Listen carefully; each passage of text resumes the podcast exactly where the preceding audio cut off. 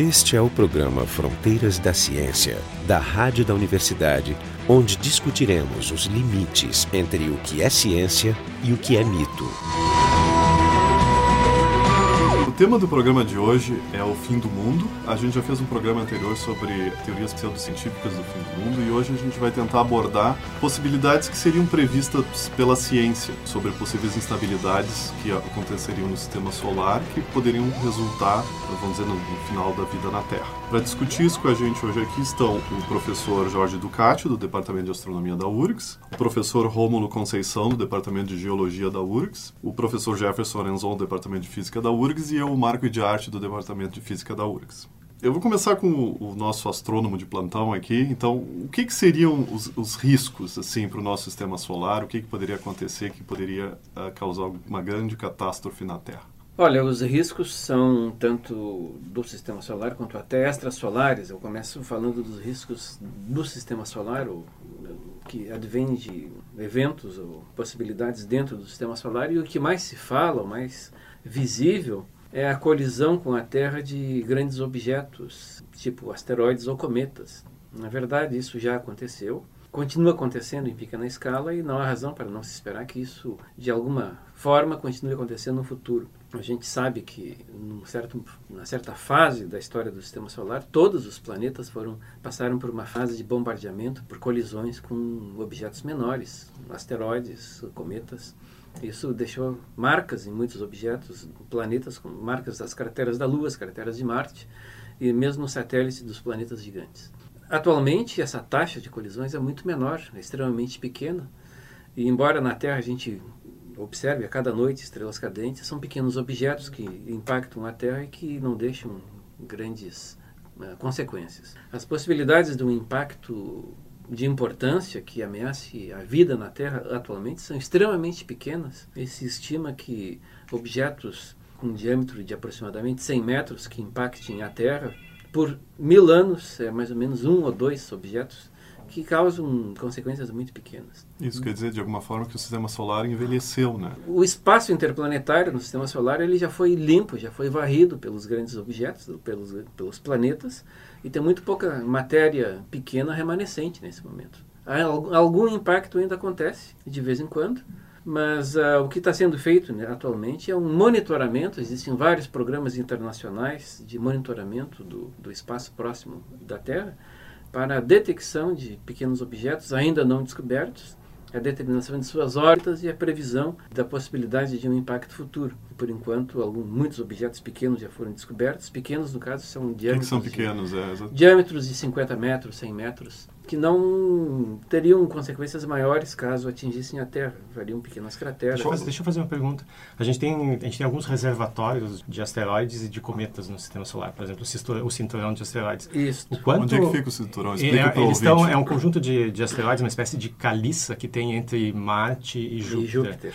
O quanto a órbita desses satélites é estável? Qual é o risco de eles serem perturbados, alterarem a órbita? É, um bater no outro. É, é pequeno. As, essas órbitas dos objetos entre Marte e Júpiter, em geral, já estão bastante estabilizadas.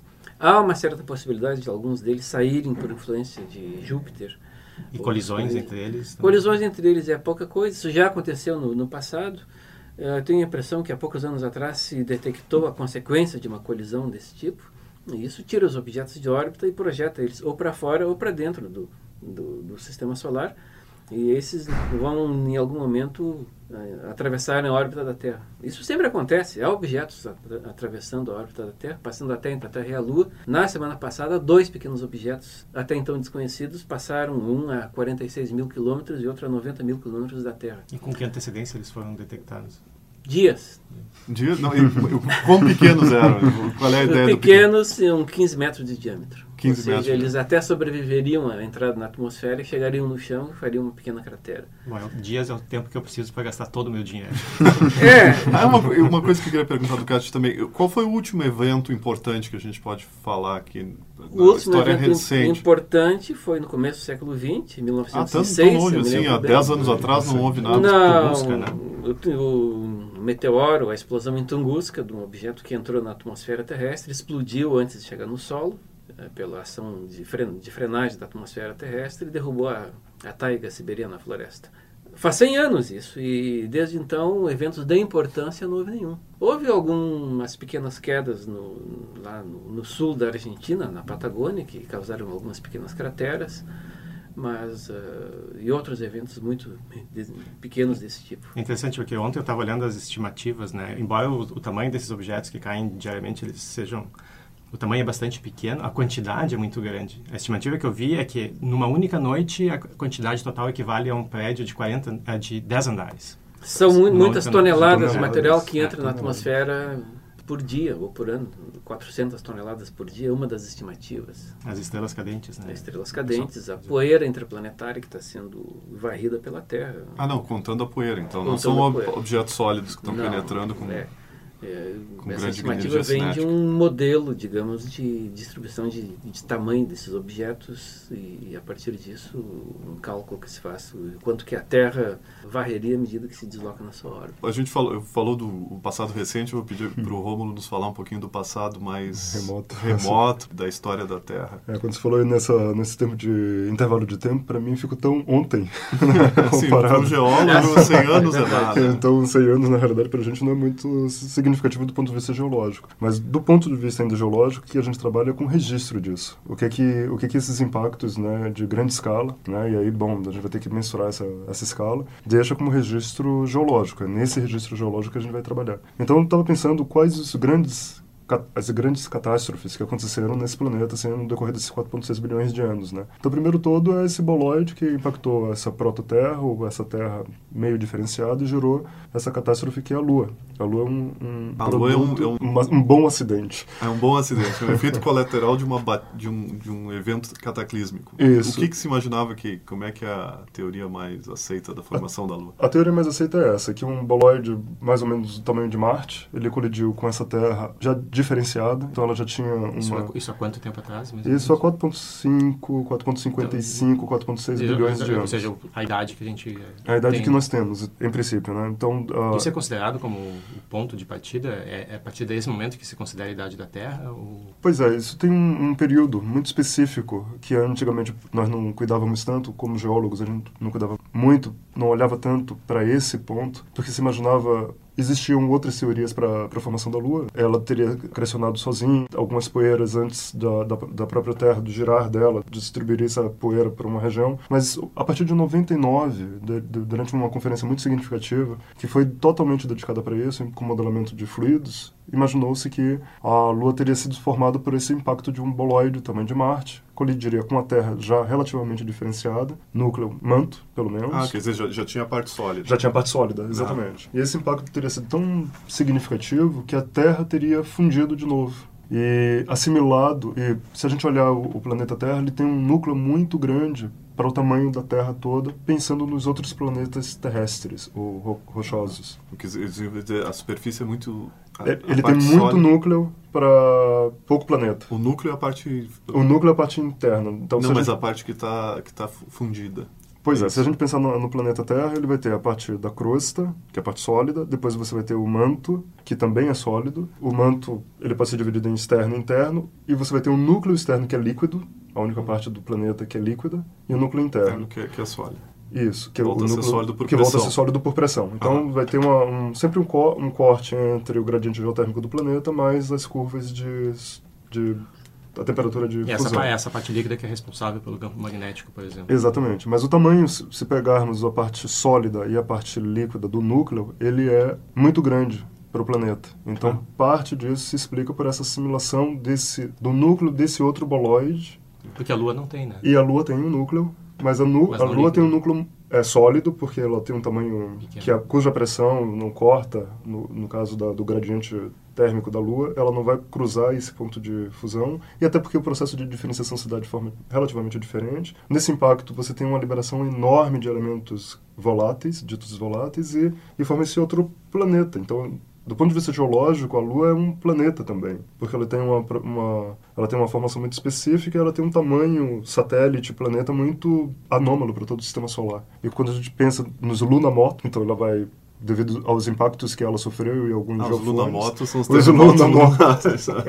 Demorei para entender. Seriam os, é. seriam os terremotos lunares, né? Então para a Terra, terremotos para a Lua, lunamotos, de repente. Então você teria mais ou menos uma ideia geofísica de como é que a, a Lua seria.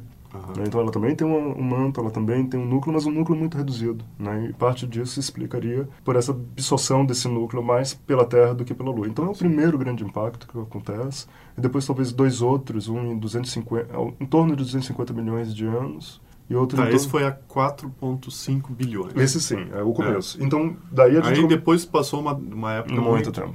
Obviamente, com pequenos impactos. Pequenos impactos sempre é. existem, né? E aí depois veio esse importante... Pequenos comparados... Ah, pequenos comparados é. Para geólogos, né? Para geólogos são pequenos, tá? Mas depois em 250 milhões... E, e 250 milhões acontece uma catástrofe de novo, de um impacto... Bom, mas nesse momento existe um cenário, né? Onde você tem uma configuração do planeta muito específica, né? Então, todo, imagine todos esses continentes que nós conhecemos hoje, eles vão todos se juntar e formar um grande continente. Então isso já é significativo para a espécie que vive naquele momento. Né? Então, já tem vida. Já tem vida nesse momento e, e isso é muito significativo porque quase 91% de tudo que é vivo se extingue porque você tem essa aglutinação desses terrenos, mas é muita espécie desaparecendo nesse momento. Quer dizer, vamos, conta um pouco como é que se sabe isso. Quais são as, as evidências? Onde é, onde é, que vocês olham para saber que... Por que vocês olham, vão num terreno e olham para dizer que ah, teve um impacto? Pois é. Sim, sim, eu, eu, vou, eu vou só parar é. para dizer nossa propaganda de sempre, que esse é o programa Fronteiras da Ciência.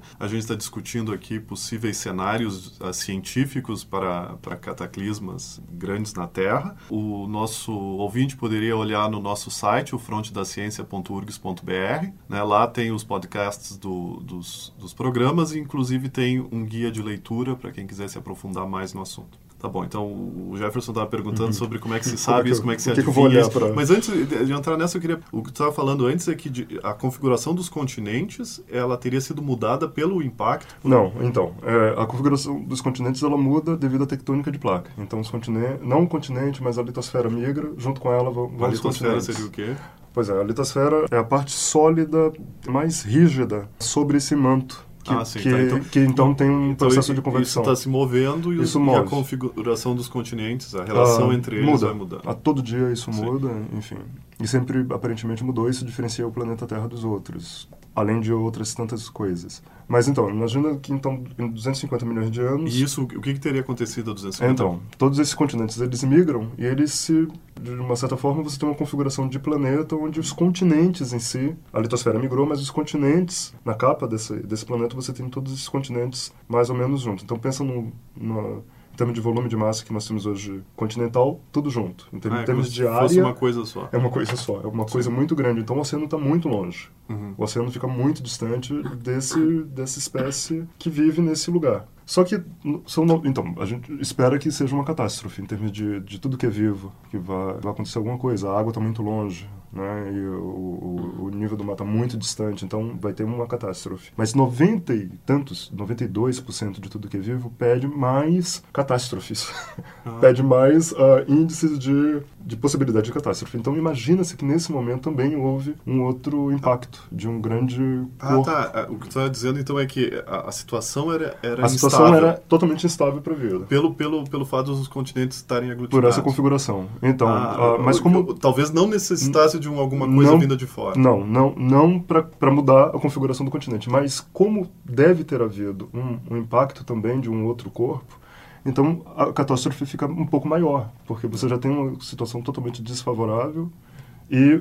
Ah, e essa, essa, essa extinção em massa que, que ocorreu, ela é potencialmente terrestre, né? Ou ela não, tem algum reflexo ela tem no, um reflexo no, no, no mar, no, em tudo que vive no mar também. 90, 92% de tudo que tudo. existe é. Mas então deve ter sido agravado por um outro impacto. Não se deve ter mas... evidência para para o impacto. E aí fica a, a, informação. Será, como é que a gente consegue identificar essa evidência do impacto? Né? Uhum. Então, a, a, evidência do impacto, obviamente, deve ser alguma, algum registro geológico que, que não seja totalmente continental. Então, a gente vai ter que olhar, a to, respondendo a tua pergunta, o que, que a gente vai olhar para identificar esses, essas catástrofes, essa, esse acabar de determinada uhum. espécie, etc. Então, a gente vai buscar fósseis, vai ver o tempo de vida deles, pensando em relações cronológicas, e vai buscar alguma informação em termos de componentes químicos que possam haver nessa superfície quando eles não deveriam estar ali. Né? Então tu vai então, olhando uh, os extratos e de repente tu vê que tem coisa ali que estão misturadas coisa, um, que não devia é, estar lá. Exatamente. Por exemplo, uma grande uh, hoje em dia, em outro momento que aí é catastrófico também, devido a um outro impacto que aparentemente toda escola ela tende a a convergir para a ideia de um impacto em torno de 55 milhões ali, o que aconteceu com os dinossauros, né? Uhum. Existe uma camada de irídio em vários estratos do planeta. Então ali está mais forte a ideia de um impacto. Esse irídio seria o irídio do objeto que veio de fora. Exatamente. Que veio de fora. E a, a, própria pressão, que deve ter sido muito grande nesse momento, não pode ter mudado a composição, formado... Eu, eu vi uma... Não me lembro direito ele ter formado nanodiamantes, por exemplo. Ah, sim. Ele vai, ele vai... Ele, na realidade, ele não vai mudar a composição, mas ele vai mudar a estrutura. Ele vai... O, a pressão é tão alta que ela pode mudar... Perto do choque. É, perto do choque ele pode ah, mudar a estrutura. Então, são três momentos, né? Sendo, sendo que esse do meio, então, teve a formação da Lua, 4.5, esse de 55 milhões de anos, que são impactos catastróficos, e esse de 250 que ainda não existe uma evidência concreta de que houve, uhum. mas pelo menos três momentos do Claro, ah, tá, tu tem muito, evidências muito boas de extinção em massa. Sim, então elas pedem, exatamente, uhum. a, a, dos dinossauros sim, porque você tem, uh, eu digo sim, de repente alguma escola está dizendo não, mas, mas você tem muita evidência. Você tem uma essa camada de irídio, ela está muito espalhada em determinado, uhum. determinada região do planeta. Então, aparentemente houve uma catástrofe. É, tem, tem um dado interessante dessa, dessa explosão que foi na região de, de Yucatán, no, no, México, né? A energia liberada nessa nessa explosão. Para ter uma ideia da escala, a bomba atômica de, de Hiroshima, ela tinha 15 mil, é o equivalente a 15 mil toneladas de, de TNT. A energia liberada nesse, nesse impacto equivale a 100 milhões de megatons. 100 milhões de megatons. É impressionante. Essa, é, é, impressionante. É uma coisa. É, Mas para essa a gente tem evidência ali, pode olhar e dizer, não, aqui tem, tem, tem tem, tem uma cratera ou tem uma coisa parecida com uma cratera. O vestígio de cratera parece que é pequeno, né? Isso. Tem, Mas... tem, tem, tem, alguns vestígios, por exemplo, tem, uma, tem um tipo de formação geológica naquela região que são os cenotes. Uhum. que são, são estruturas hum. verticais, são fossos completa, como se fossem cilindros cavados verticais assim. E a distribuição desses cenotes, ela, ela acompanha a curvatura dessa possível cratera. É, é. Ela, ela, olhando o mapa, se vê claramente, ela, ela, eles formam um círculo. É, porque né? eu... Sem vestígios. Os é vestígios são, uhum. são, são submarinos também. É. O problema de identificação de de crateras. A Terra deve ter tido, deve ter muito, muito registro de cratera, mas fica difícil de observá-las porque o intemperismo, né, a alteração da rocha e todo o processo hidrológico, né, vai modificar. Mas tem, a gente tem uma cratera aqui em Santa Catarina, né, uma cidade que se chama Vargeão, né? Sim. Parece que a prefeitura da cidade está dentro da, da cratera. é, existem várias crateras, né, mas falta saber qual é o significado delas, né? Mas essa cratera parece que é estimativa, essa de Vargião, é de 250 é de milhões de anos, né? então pode ter sido Boa. um evento associado. É, bem, bem próximo, né? Dentro é. da cidade de São Paulo falando. tem uma cratera, tem uma cratera. de quilômetros. Uhum. Que ninguém sabe que tem. As pessoas é. moram ali e não é. enxergam a cratera, porque é muito Sim, é enorme também, em termos de escala para a nossa dimensão. Queria que o Ducati nos contasse agora, então, o que que, se o que que os astrônomos fazem, por exemplo, atrás de, de objetos? O, o que, que tem sido feito e quais são as prevenções? E... São vários programas que buscam o que se chama em inglês os Near Earth, Earth Objects, os NEOs, esses objetos que asteroides que têm órbitas uh, elípticas que cruzam a órbita da Terra e podem, em algum momento, interceptar a Terra. Então, vários programas fazem uma busca nos céus para descobrir esses objetos, fazer o, a determinação da sua órbita, fazer o mapeamento, então, das possibilidades de colisão e esses são quatro a cinco programas que estão em funcionamento, já em operação há vários anos, e produzem então os dados que, por enquanto, nenhum deles indica uma colisão em futuro próximo. E, mas eles têm um plano B? O plano B, é, digamos, é a informação fornecida aos governos e as ideias para fazer alguma coisa, caso efetivamente um objeto venha na nossa direção é, não está muito diferente do que passou naqueles filmes de catástrofe que tem aparecido. Realmente. Fazer uma arca e fugir. não, acho que é, é, é desviar os objetos, fazer, fazer uma alteração de órbita com bombas atômicas. É desviar, não explodir, porque explodir simplesmente vai aumentar o número, o número de, de, fragmentos, de fragmentos que vai... Sim, exatamente. Agora, a possibilidade de desviar é tanto maior quanto maior a antecedência da descoberta houver. E o um pouco desconcertante nesse, nesse aspecto é que objetos, até não tão pequenos assim, são descobertos quando já estão passando entre a Lua e a Terra. Seja, Mas e por que isso? Porque... Eles são pequenos, então reflete muito pouca luz do Sol são visíveis quando estão muito perto. Mas esses são pequenos, então não teria uma grande possibilidade de um desastre. Os grandes objetos são mais visíveis e podem ser avistados mais longe. Então dá mais tempo de fazer alguma coisa. Tem, tem outra dificuldade também, por exemplo, além dos asteroides, tem os cometas. Né? Os cometas, por serem formados por uma mistura de gelo, à medida que eles vão se aproximando do Sol, esse gelo vai, vai derretendo. Então, dentro do cometa se formam bolsões de gás. E dependendo da região, da superfície do cometa por onde esse gás escapar, é, vai ser um jato, ele desvia a trajetória. Ah, então, então na cometa, última hora ele pode, ele pode desviar. Ele pode dobrar e entrar na Terra. É. É, alguma coisa assim. A gente chama de forças não gravitacionais que alteram hum. a órbita. É de última hora. É. E, e, e ele fica mais instável à medida que vai se aproximando do Sol. Esses objetos eles são, eles funcionam como mísseis teleguiados, né? Porque os alvos atraem eles. Sim. Eles não seguem trajetórias retilíneas. O alvo, pela atração gravitacional, ele, ele puxa, desvia. O que, que seria considerado o, o, um tamanho perigoso, assim, para nós? Se a gente fosse dizer é, o que 100, 100 metros de diâmetro já é uma coisa horrorosa. É, já pode é. Acima um de 30 desastre. metros parece que é suficiente para chegar na superfície. O, qual seria, vamos dizer, qual seria o panorama? Tá, tem essa coisa que é rocha, tem 100 metros e, tá, e bate na Terra. O que, que aconteceria? Qual seria... Tem, tem, o, consegue, tem alguém... o problema do impacto imediato, né, da explosão, Sim. que vai destruir localmente nas, nas redondezas uma área bastante grande. Tem a onda de choque produzida, que vai né, causar danos numa, num, num diâmetro, num alcance um pouco maior. Tem a quantidade de material que vai ser lançado na atmosfera, que vai, vai escurecer, vai diminuir a intensidade da luz solar, então vai destruir plantações, vai matar animais, vai, vai acabar então com o sistema de distribuição de alimentos naquela região, em função do tamanho do impacto, pode ser, ter alcance, ter uma escala nacional uhum. ou, continental. Se cair na água, a gente pode ter os tais mega tsunamis, mega né? tsunamis com quilômetros, ondas com quilômetros de, de altura. O cenário é, é muito ruim. É, não é bom, né? Não é muito bom. E para o quê? Para um cara de, de 100 metros de diâmetro. É, eu acho. Não, até menos. Até menos, até menos poderia fazer um. É, para levantar material a ponto de fazer um obscurecer a atmosfera por uma escala de tempo que influi até em colheitas, aí tem que ser um objeto um pouco maior, tem que ter um quilômetro ou mais. O, esse que caiu a 75, a 60, 60 50 milhões, não sei qual é a estimativa, que causou a extinção dos, dos dinossauros, ele tinha 10 quilômetros. É significa que enquanto, se estima, se estima que se estima, que, o que significa que enquanto um, um lado dele está tocando a superfície, o outro lado está na altura que os Boeings viajam. É muito alto. Muito mas, mas, você vai ter que é. pensar em que é uma coisa planetária, né? É, Isso daí sim, é, uma, claro, uma, é uma coisa planetária, mas sim. Quanto, qual o tamanho da catástrofe que, que estamos pensando? Mas tem, não, tem, não tinha um candidato para colisão uh, daqui uns 20 anos? O tal de Apophis. Sim. sim. o Apophis, mas uh, na verdade o Apophis tem 450 metros de diâmetro aproximadamente. E onde é que ele anda?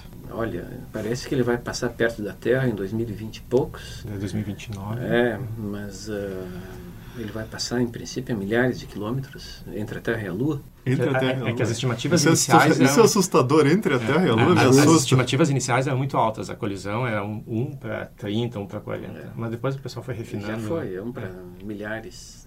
Uhum. Mas o perigo parece que não é esse aqui. E tem uma pequena região na, na órbita dele, perto da Terra, que é uma espécie de alvo. Se ele, quando em 2029, se ele passar por essa região, significa que quando ele voltar, uns anos depois, então, aí, mais próximo. aí ele colide. É, e qual o, é tempo de trajetória dele? Ah, túnel de ressonância 7, 8 anos. Né? É, alguma coisa assim. Mas quando, qual é o período que ele nos visita? ah, eu não me lembro. Eu sei que é um objeto de órbita, quase toda, boa parte da órbita interna da Terra. Se, eh, se ele passar por essa região em 2029, ele, ele colide hum. em 2036. Oh, não. Bom, esse é o programa Fronteiras da Ciência. A gente está discutindo possíveis cenários do fim do mundo. O nosso blog, o nosso site, desculpa, é, é o, é o frontedaciencia.urgs.br. E eu queria então continuar. O Ducati, a gente, quando a gente está conversando antes, o Ducati falou de outras possibilidades como supernovas e, e eu queria que tu. Bom, o, o espaço interestelar, o, o espaço na região do Sol, um pouco mais distante depois dos planetas, então tem obviamente muitas estrelas. O, o Sol orbita em torno do centro da galáxia num período de 200 milhões de anos. E isso faz com que as vizinhanças do Sol, ou seja, as outras estrelas, aos poucos vão mudando, porque as órbitas têm períodos diferentes. Mas nesse momento, e no futuro de milhões de anos, as estrelas próximas ao Sol são bem conhecidas. E nenhuma delas é candidata imediata a uma evolução estelar, uma, um processo de transformação que faça com que elas atinjam uma fase de supernova uh, em algum momento das suas vidas, ou pelo menos no futuro de bilhões de anos. Se acontecesse uma delas, a gente seria varrido. Explosões de supernovas na galáxia ocorrem, na, tipicamente numa galáxia como a nossa, ocorre uma explosão a cada século, mas são geralmente distantes.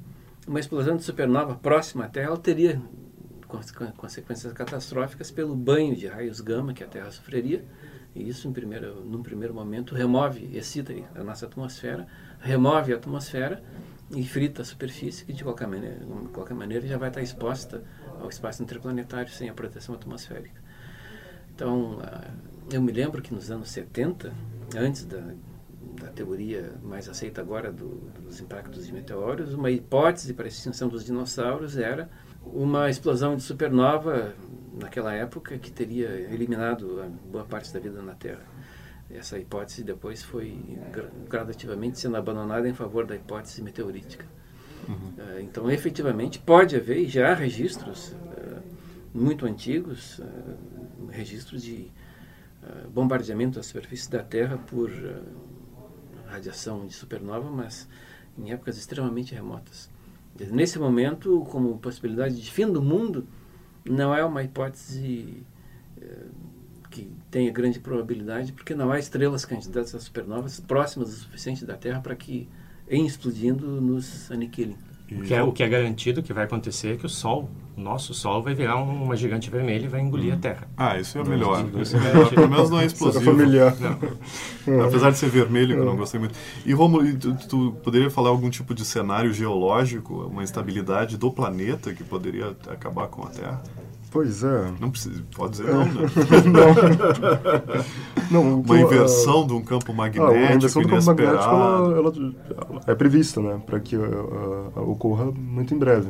Né? Tu viste, tu viste essa... essa eu, eu li... Do, eu acho que na Folha, na Folha Ciência, que, que, os, que, os, que os geólogos estavam dizendo que, que eles tinham meio que concluído que houve uma mudança mais rápida do que se imaginava. Isso, Jared, uh, todo dia você tem essas inversões, né? Mas é. elas estão ficando cada vez mais intensas e elas geralmente precedem uma, uma mudança, então, definitiva. Mas isso seria uma mudança da inversão do campo magnético, né? Então você teria Durante a inversão, o, o, que ficaria muito complicado seria o comportamento de, uh, de algumas espécies que precisam desse. Eles têm ímãs ah, nos sim, cérebros, sim. então eles vão desviar. Ah, claro, sim, isso também aves, será muito complicado. Bússolas, né? Isso, tem que trocar as bússolas GPS. Não, o GPS continua Do ponto de vista de comunicação, será. É. Eu, eu, eu, queria só pedir, a gente está quase no, no. Falta o último minuto, então, as considerações finais. Alguém, alguém quer fazer alguma consideração final? Talvez uma interessante que é quando falamos de catástrofes e, e, e, e nesse aspecto a gente pensa muito no, no planeta e, na, etc. Mas na realidade o, o planeta vai continuar. Ele, na, ele vai mudando a sua configuração porque do ponto de vista geológico tudo vai mudar. Uhum. Né? E, e, existe uma evolução para isso. Ah, isso é psicologia Nós vamos ficar, isso é psicologia é, geológica. Talvez o, a catástrofe seja mais do espécie, né? Do sim, espécie sim. que está vivendo esse e planeta. E o geólogo está né? só com a, com a, pedra, não tá? E, na verdade, nós temos que estamos preocupados com nós, com nós mesmos, né? Sim, Porque, claro, em claro. princípio...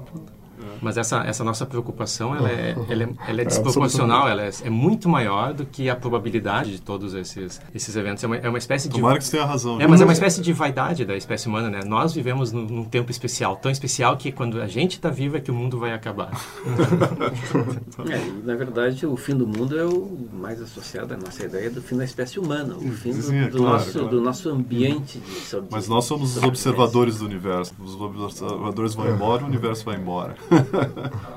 Bom, esse foi o programa Fronteiras da Ciência. A gente discutiu uh, possíveis cenários para o fim do mundo, cenários mais científicos. Estiveram com a gente aqui o professor Jorge Ducati, do Departamento de Astronomia da URGS, o professor Rômulo uh, Conceição, do Departamento de Geologia da URGS, o Jefferson Arenzon, professor Jefferson Arenzon, e eu, Marco de Arte, do Departamento de Física da URGS.